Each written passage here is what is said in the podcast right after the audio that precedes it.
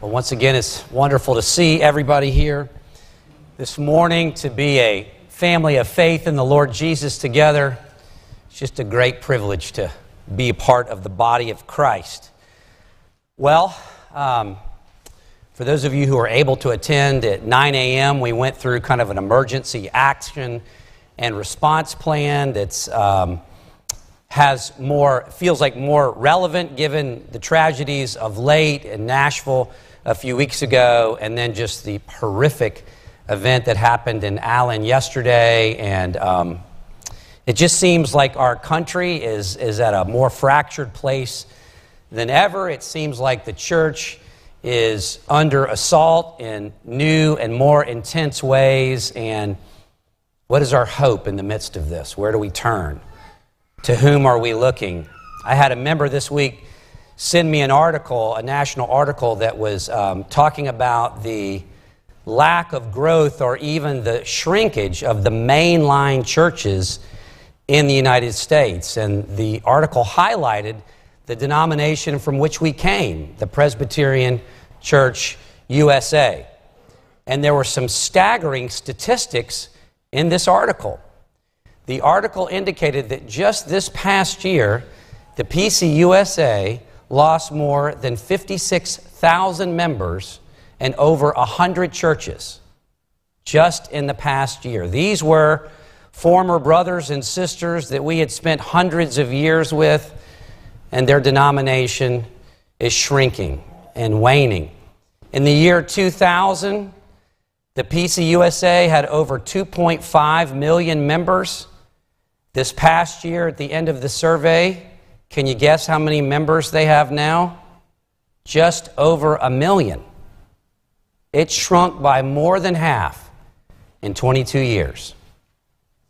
And before we place too much focus on our brothers and sisters in the USA, PCUSA, the evangelical church is facing significant challenges. I found some more statistics that frankly are hard to believe. Did you know that 33% of self identified evangelicals, 33% of self identified evangelicals never attend church. I'm not talking about mainline Christianity or what we might describe as liberal Christianity. 33% of self described evangelicals don't attend church anymore. And maybe this is most stunning of all. What percentage would you say of self identified evangelicals who indicate they go to church regularly? And by regularly, that means two times a month. What percentage of American evangelicals would you say indicate they go to church regularly? It has dropped to 24% of evangelicals who indicate that they regularly attend church. That is stunning. Would you not agree? It's hard to even believe those statistics are real. That truth was kind of reinforced. A few of us had the privilege of going to La Paz, to our sister church down in the Baja Peninsula in Mexico.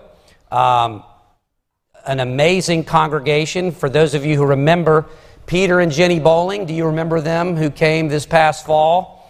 And God, by His grace, allowed us to hear about this new church plant in La Paz.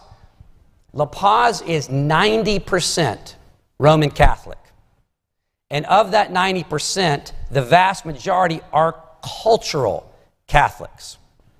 So there's this gorgeous Roman Catholic church in the center, uh, center of the city in La Paz. Beautiful church, not very large by our standards, so, in our three days there, guess how many churches we saw driving around the city, checking it out? Guess how many churches we saw over three days outside of that one Catholic church? Zero. Zero churches that we rode or passed by in three days. It's, it's almost the spiritual equivalent in South America of Japan and the spiritual darkness there. And so, good things are happening at our sister congregation that we've kind of adopted and love on. They've gone from 30 to 60 in a year. But as we were sitting there, I was thinking, La Paz, it has 250,000 people. It feels so intimidating to try to plant a church in such a spiritually dark and dry area with the meager resources there. What hope do we have to do this? The hope we have is found in the book of Revelation. We're going to get an inspiring, an amazing, majestic picture of the head and king of his church, the Lord Jesus, who appears to John while he's on the island of Patmos, you know, dealing with his own difficulties and duress. We're going to get a picture of who it is who stands behind his church and will always ensure the health and continuance of the church, regardless of the obstacle or difficulty. That's the hope for La Paz, and that's the hope for our church. Please stand for the reading of God's Word. This morning, I don't know if this is wise or, or a bit foolhardy to try to preach through the book of Revelation. We will not do a deep dive into every chapter, but Lord willing, it will be a thorough overview of this often overlooked and intimidating book. Beloved, our scripture reading comes from Revelation chapter 1, verses 1 through 11. Remember, beloved, these are the very written words of God, words for you and words for me the revelation, the unveiling, the revealing of Jesus Christ, which God gave to him to show to his servants the things that must soon take place. He made it known by sending his angel to his servant John, who bore witness to the word of God and to the testimony of Jesus Christ, even to all that he saw. Blessed is the one who reads aloud the words of this prophecy, and blessed are those who hear and who keep what is written in it, for the time is near. John, to the seven churches that are in Asia, grace to you and peace from him who is, and who was, and who is to come, and from the seven spirits who are before his throne, and from Jesus Christ, the faithful witness the firstborn of the dead, and the ruler of kings on earth. To him who loves us and has freed us from our sins by his blood and made us a kingdom, priest to his God and Father, to him be glory and dominion forever and ever. Amen. Behold, he is coming with the clouds, and every eye will see him even those who pierced him, and all the tribes of the earth will wail on account him. Even so, amen. I am the Alpha and the Omega, says the Lord God, who is, and who was, and who is to come, the Almighty. I, John, your brother and partner in the tribulation and the kingdom and the patient endurance that are in Jesus I was on the isle called Patmos on account of the Word of God and the testimony of Jesus. I was in the Spirit on the Lord's day, and I heard behind me a loud voice like a trumpet saying, Write what you see in a book and send it to the seven churches to Ephesus and to Smyrna and to Pergamum and to Thyatira and to Sardis and to Philadelphia and to Laodicea. Indeed, the grass withers and the flower fades, but the word of our Lord stands forever, and may he add his blessing to it. You may be seated. Now, we won't spend much time talking about um, the genre and approach to the book. Much ink has been spilt on how to understand the book of Re- Revelation. Perhaps you've been in sermon series before.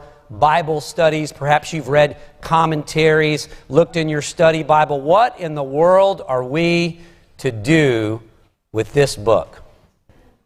A book that not even the great and amazing John Calvin dared to write a commentary on. There are people that speculate as to why John Calvin chose not to write a commentary on the book of Revelation. It's not because he was done writing, because after he finished his commentary on the New Testament, I think he lived another either seven or nine years writing, reading, talking, but did not choose to write a commentary on the book of Revelation. We don't have a quote from him as to why. After preparing for this, I think I have an idea, perhaps, as to why. Some people approach Revelation almost like a, like a code book for future events that you can read through it and that it's like a, a, a logical, linear, chronological, prophetic code book of events to come in the future. Some people view it as to be relegated to the future before Jesus comes again. Believe it or not, some people think it's all already happened. I know that's shocking. That's called preterism. They think the book has already happened.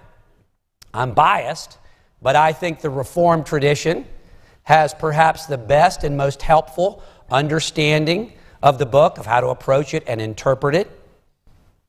We call it a view, it would be a view that some people term, it's called idealism, where there are these spiritual themes that are recapitulated over and over and over in the book. For example, the end of the world comes seven different times. You see different perspective, different scenes on how God is working in and through His church over time. It's not describing specific events, but spiritual principles and symbolic scenes that are true in every age. You're going to see lots of symbol, lots of numbers that mean things. Like this morning, you'll see the word seven repeated over and over again. Seven spirits, seven lampstands, seven stars. Seven is the number of fullness of completion. And we'll see that. So, this book is written and addressed to seven specific churches of John's day. There were more churches then. John heard that the Lord was choosing seven. Why did the Lord choose seven churches to whom this letter would be written? Because those church represented the fullness of the church. The fullness of the church in John's day and in our own. So these letters weren't just for that time at the end of the first century, they're also for us. Let's look briefly. We're going to kind of work our way through the text. Verses 1 through 3.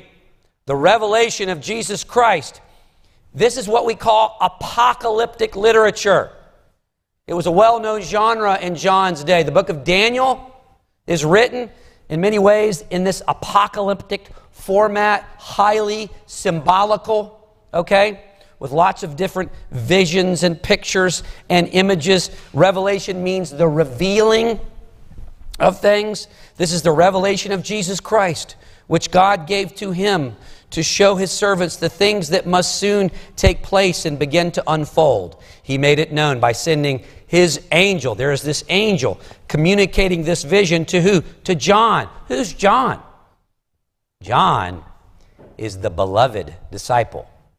Peter, James, and John, the inner three. The John who wrote what? The Gospel of John, the epistles of John, John is on the Isle of Patmos at the end of his life. He's at what we would call, um, it's like an ancient concentration camp, if you will, a Roman penal colony for political prisoners. That's where John receives this vision. I, from what I understand, I've not been there. If you were to go to the Isle of Patmos, they have an idea, perhaps, of the cave where John received this vision. Verse 2, it says, He bore witness to the Word of God and to the testimony of Jesus Christ, even to all that he saw. So John is communicating this. This he's going to write it down as he's instructed. Blessed is the one who reads aloud the words of this prophecy. Blessed are those who hear and who keep what is written in it, for the time is near. John is writing this in approximately 95 AD. This is it. This is the last communication of God Almighty to his church. The book of Malachi, remember the book of Malachi? That's the last book of the Old Testament. After that, approximately 400 years of silence. When the last word of Revelation was penned, that is God's final word to his church, and there could not be a better word. I can tell you the message of Revelation with complete simplicity. Do you want to know what it is? You'll totally understand the book of Revelation. God wins. Regardless of all that is said and done, there is one message of this book that you can take to the bank. God, through the person of His Son, Jesus Christ, will win. He will subdue all of His and our enemies, and He will vindicate His church. This is an amazing book, and that's what it teaches. Look at verses 4 and 5. John, again, the, word, the number 7, John to the seven churches that are in Asia, modern day Turkey. He chose, the Lord chose seven churches that this letter would be dispatched to. It would be a circular letter. Grace to you and peace from him who is, and who was, and who is to come. Now, notice the Trinitarian formula.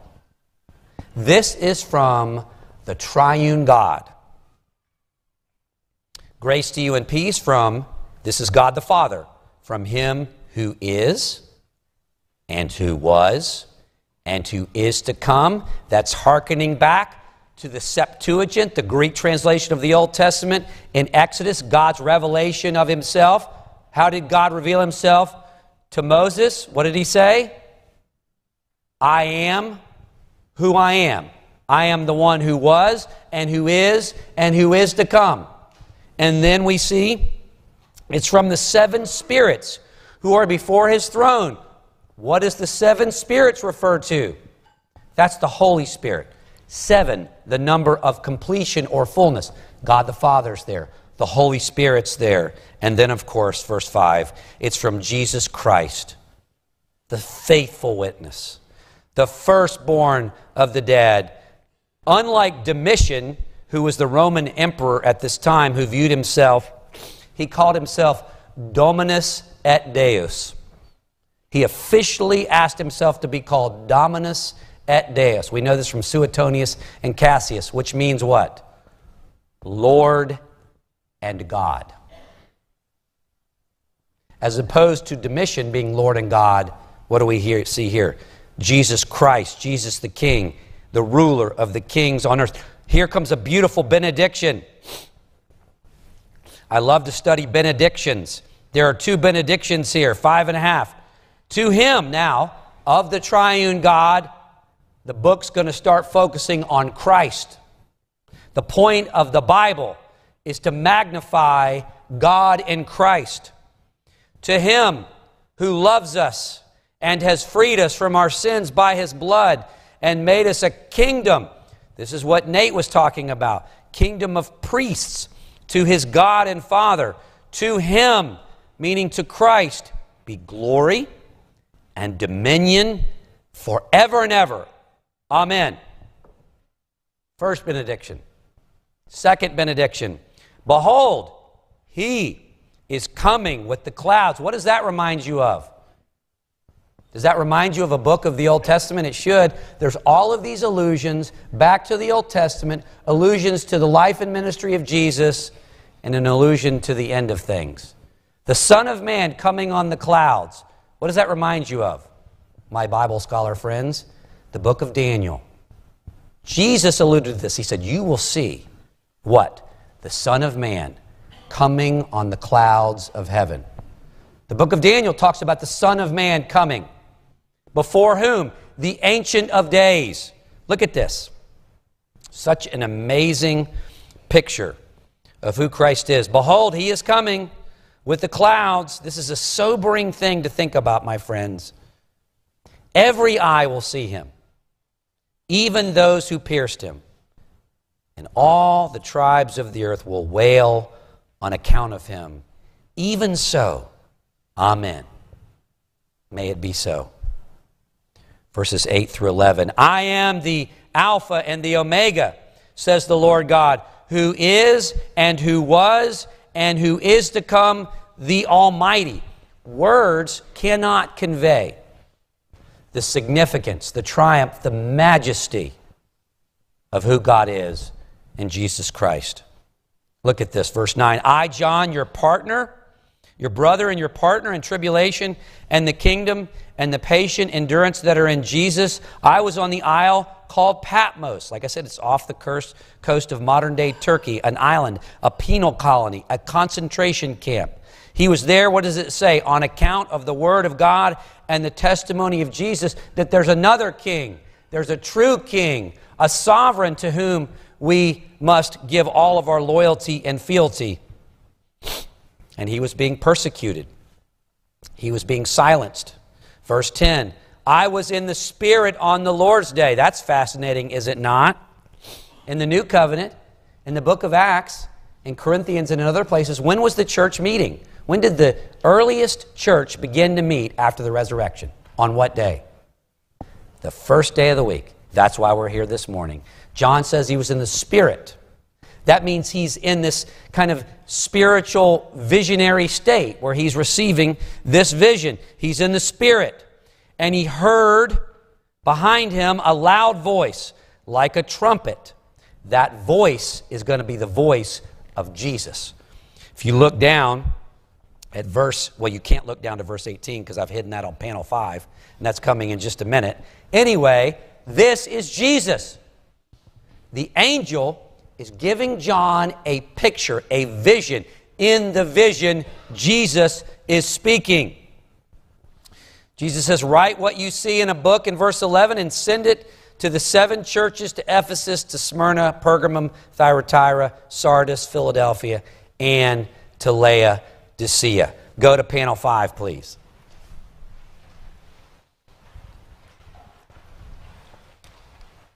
I think we're keeping a good pace. We're continuing along. This is very interesting. It's dramatic. You should understand this is dramatic. John is at the end of his life. He may be in his 80s. He perhaps is the last remaining disciple. He's getting this vision. Domitian is the emperor. He was a, he was a very effective Roman emperor from one standpoint. He was very intimidating to the church on the other. Domitian, who legally wanted himself to be called Lord and God, was making life very difficult for the church. Would the church survive? Would it continue? What's going to happen? The Lord Jesus Christ arrived and helped John understand what would happen. Verse 12 Then I turned. John turns and he, isn't this interesting? He sees the voice. He sees the voice that was speaking to me. And on turning, I saw seven golden lampstands. If you can stick with me just, uh, just a few more minutes. What is that an allusion to? That's an allusion back to the Old Testament in the temple. What was in the holy place? Not the Holy of Holies, but in the holy place. Was there a lampstand there with seven candles? Yes. And what did that lampstand represent? The light of God. The people of Israel were called to be a kingdom of priests who were to shine their light among the nations. Missions in the Old Testament was centripetal. The nations were to kind of come in and see the light of God in Israel. They were the lampstand. Obviously, who is Jesus? The light of the world. Okay? This represents the church the churches of John's day. There are seven lampstands. Seven represents the church as a whole. There are lampstands in this vision. And wow, in verse 13, there's the church, the seven lampstands, the fullness of the church, shining their light. And in the midst of the lampstands, there is one, one like a son of man, clothed with a long robe and with a golden sash around his chest. What is that reminiscent of? The priesthood, the robe that goes down to the bottom, the golden sash. The Son of Man coming on the clouds of heaven is a great priest. Where is he located? Is he beside the church? Is he above the church? Where does the text say? The Son of Man, this exalted priest, where is he with respect to the seven lampstands? What does it say? In the midst of the lampstands. The Son of Man, the great high priest, this glorious figure, is in the midst of his church, helping his church, caring for her. Look at verse 14. This is fascinating. He's in the midst of the lampstands, he's in the midst of his church. He's got a long robe, a golden sash. This is hearkening back to Daniel 7, the Son of Man coming. But then, interestingly, it describes him with hair that is white, like, like white wool, like snow. Who's that reminiscent of in, in Daniel? The Ancient of Days. He's the great high priest with the wisdom and the power of God Almighty. That's who is here. Listen to how he's described further. And remember, the, he's speaking with symbolism. You should try to imagine in your mind's eye what this is like. What does it mean when it says in verse 14, his eyes were like a flame of fire? What do you think that indicates? That means he can see everything, he knows everything, nothing is hidden, nothing escapes his understanding. Look at his feet in verse 15.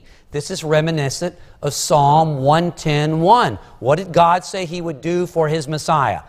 I will make your enemies what? A footstool for what? For your feet. I will subject your enemies under your feet. Look at how the feet of the Son of Man are described. His feet were like burnished bronze. That is the strongest material they had access to. It's refined in a furnace, it's polished, it's strong. It's unconquerable. His voice, like the roar of many waters. Where is John? What does he see on a daily basis? The ocean all around him. He's giving an analogy. What was the tone and the timbre of the voice of the Son of Man like? What does many waters sound like? These are approximations. His voice has supreme power. Verse 16 In his right hand, he held seven stars. We'll find out the seven stars are seven angels, maybe, maybe angels that are watching over the church, the angels that protect the church. He's got them in his hand. And from his mouth came a sharp two edged sword. And his face, this is amazing was like the sun shining in full strength. Here we have the effulgence of the Shekinah glory, the glory that led the people out of Egypt to the promised land, the glory of God that descended on the temple. What did Jesus look like on the Mount of Transfiguration? What does transfiguration mean? He was, went under through a metamorphosis. Jesus showed and glowed the Shekinah glory. His face was like the sun shining in full strength. The glory of God is there in Christ Jesus. Look at John's response. I cannot imagine a more appropriate response. When I saw him, I fell at his feet as though dead. It, it, I don't know if he's saying, I don't know if that's symbolism like, like he, he, he passed out, he fainted, or, or is he actually dead in a sense because he's seen the glory of God like this? I, I don't exactly know. Look at what Jesus does. He lays his right hand, the hand of authority and a power. He laid his right hand on John, saying, Fear not. I am the first and the last.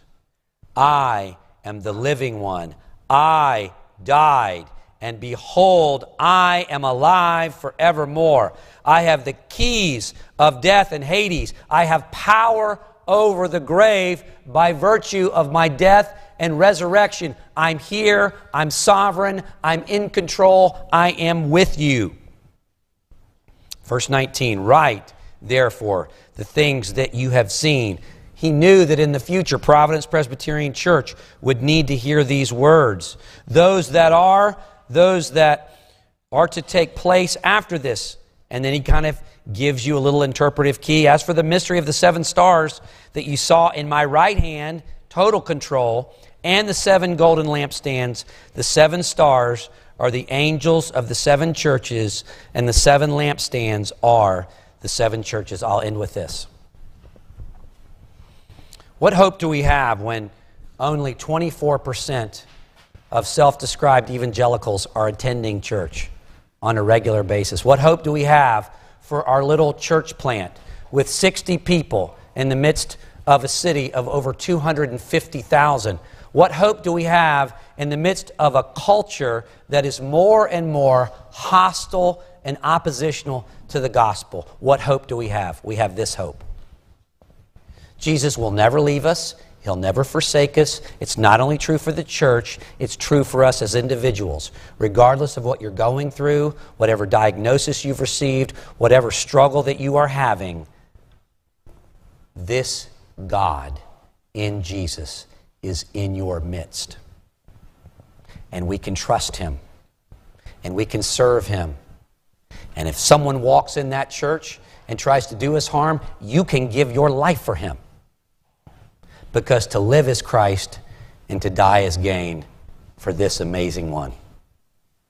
Beloved, this is what we have in store of us to learn more and more about the Son of God very God of very God in Christ Jesus, and how he loves and cares for his church, and how he loves and cares for you. Pray with me. Our gracious God, we don't have time to even scratch the surface to mine the gems, the riches of this text. Father, help us to understand. If we understand nothing else from this sermon and this series, help us to understand the very clear and straightforward message of this book that our triune God wins through the person of Jesus Christ. You win in terms of the big picture, you, lo- you win in terms of the specifics, you win and you are sovereign in terms of the details of our little lives.